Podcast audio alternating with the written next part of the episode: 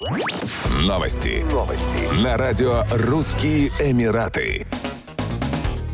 В новом учебном году около 25 тысяч учеников Дубая смогут ездить в школу на новых высокотехнологичных автобусах, которые разработала Dubai Taxi Corporation. Новые автобусы оснащены рядом интеллектуальных функций, в том числе камерами наблюдения и системами, которые гарантируют, что ни один ребенок не останется внутри по окончании поездки, а также отслеживают передвижение учащихся во время пути. На случай возникновения чрезвычайной ситуации в автобусе имеется система оповещения, которая подключается напрямую к центру управления. Автобусы также также оснащены GPS-слежением и автоматической системой пожаротушения. Система радиочастотной идентификации позволяет отмечать, какие ученики находятся на борту с помощью специальных меток. Власти стремятся повысить профессионализм и ответственность водителей и обслуживающего персонала автобусов, записывая их на дополнительные курсы обучения.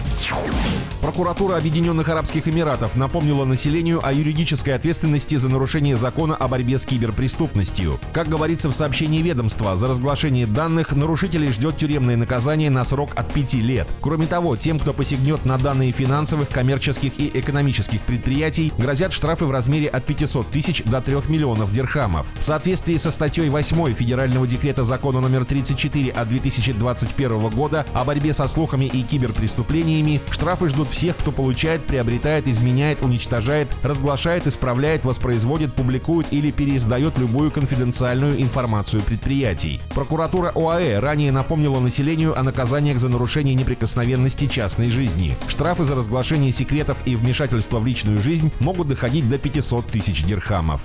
Еще больше новостей читайте на сайте RussianEmirates.com